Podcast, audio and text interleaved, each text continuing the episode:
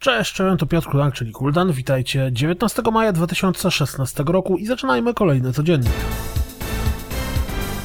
Brutal, czyli nowy pomysł na klasycznego roguelike'a, gdzie grafika składała się tylko ze znaków ASCII, w nowym zwiastunie zaprezentował jak będzie wyglądał local co-op. Gra zmierza na PC i PlayStation 4. Zgodnie z wcześniejszymi plotami pojawił się zwiastun Batman Return Arkham, czyli zremasterowanej wersji Arkham Asylum i Arkham City, łącznie z wszystkimi DLC. Tak szczerze mówiąc, to nie wiem, czy po Arkham Knight chce mi się wracać do poprzednich części gry. Zestaw pojawi się 26 lipca.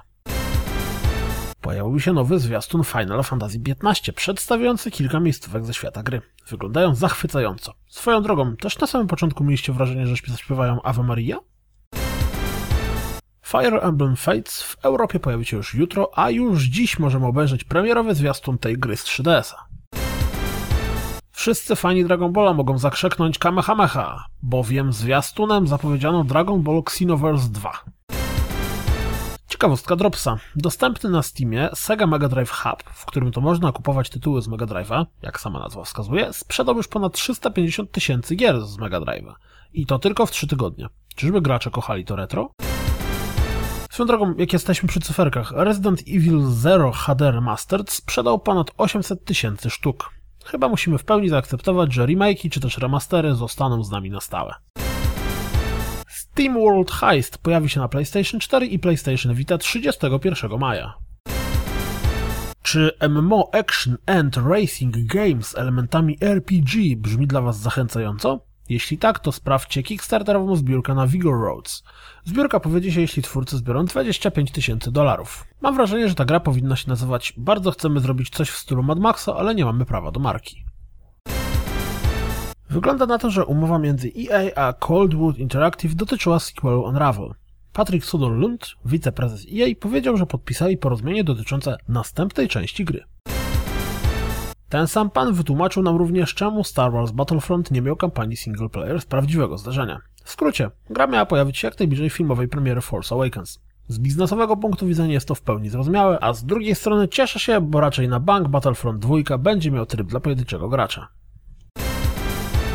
Jeśli uwielbiacie rzeczy, które są za darmo, to może zainteresować Was, że Prima Guides, czyli firma zajmująca się produkcją podręczników do gier, udostępniła całkiem sporo swoich podręczników za darmo. Głównie do starszych tytułów, ale na przykład fani Nintendo znajdą tam dużo dobra. Pełną listę znajdziecie pod linkiem. Pojawił się mod do Dark Souls 3 umożliwiający grę w pierwszej osobie. Jeśli was to kręci, to może warto spróbować. Chociaż szczerze mówiąc wygląda to dość dziwnie. Między 26 a 30 maja odbędzie się otwarta beta Paragona. Dostęp dostanie każdy, kto wcześniej zarejestruje się na stronie gry. Trakcie trwania E3, czyli między 12 a 22 czerwca, wszyscy subskrybenci Xbox Live Gold dostaną dostęp do EA Access. Jeśli gracie w Sword Coast Legends, to może zainteresować Was nowe bezpłatne rozszerzenie do gry Rage of Demons. Deep Silver potwierdził, że Homefront Revolution dostanie trzy rozszerzenia fabularne, z czego jedno ma być znaczących rozmiarów. Ciekawy jestem, czy sprzedaż gry może zweryfikować te plany. Sony w ramach promocji Uncharted 4 prowadzi dużo różnych interesujących akcji. Jedną z nich jest Concord Uncharted, czyli seria filmików, w którym pokaże ludzi podejmujących się ekstremalnych wyzwań.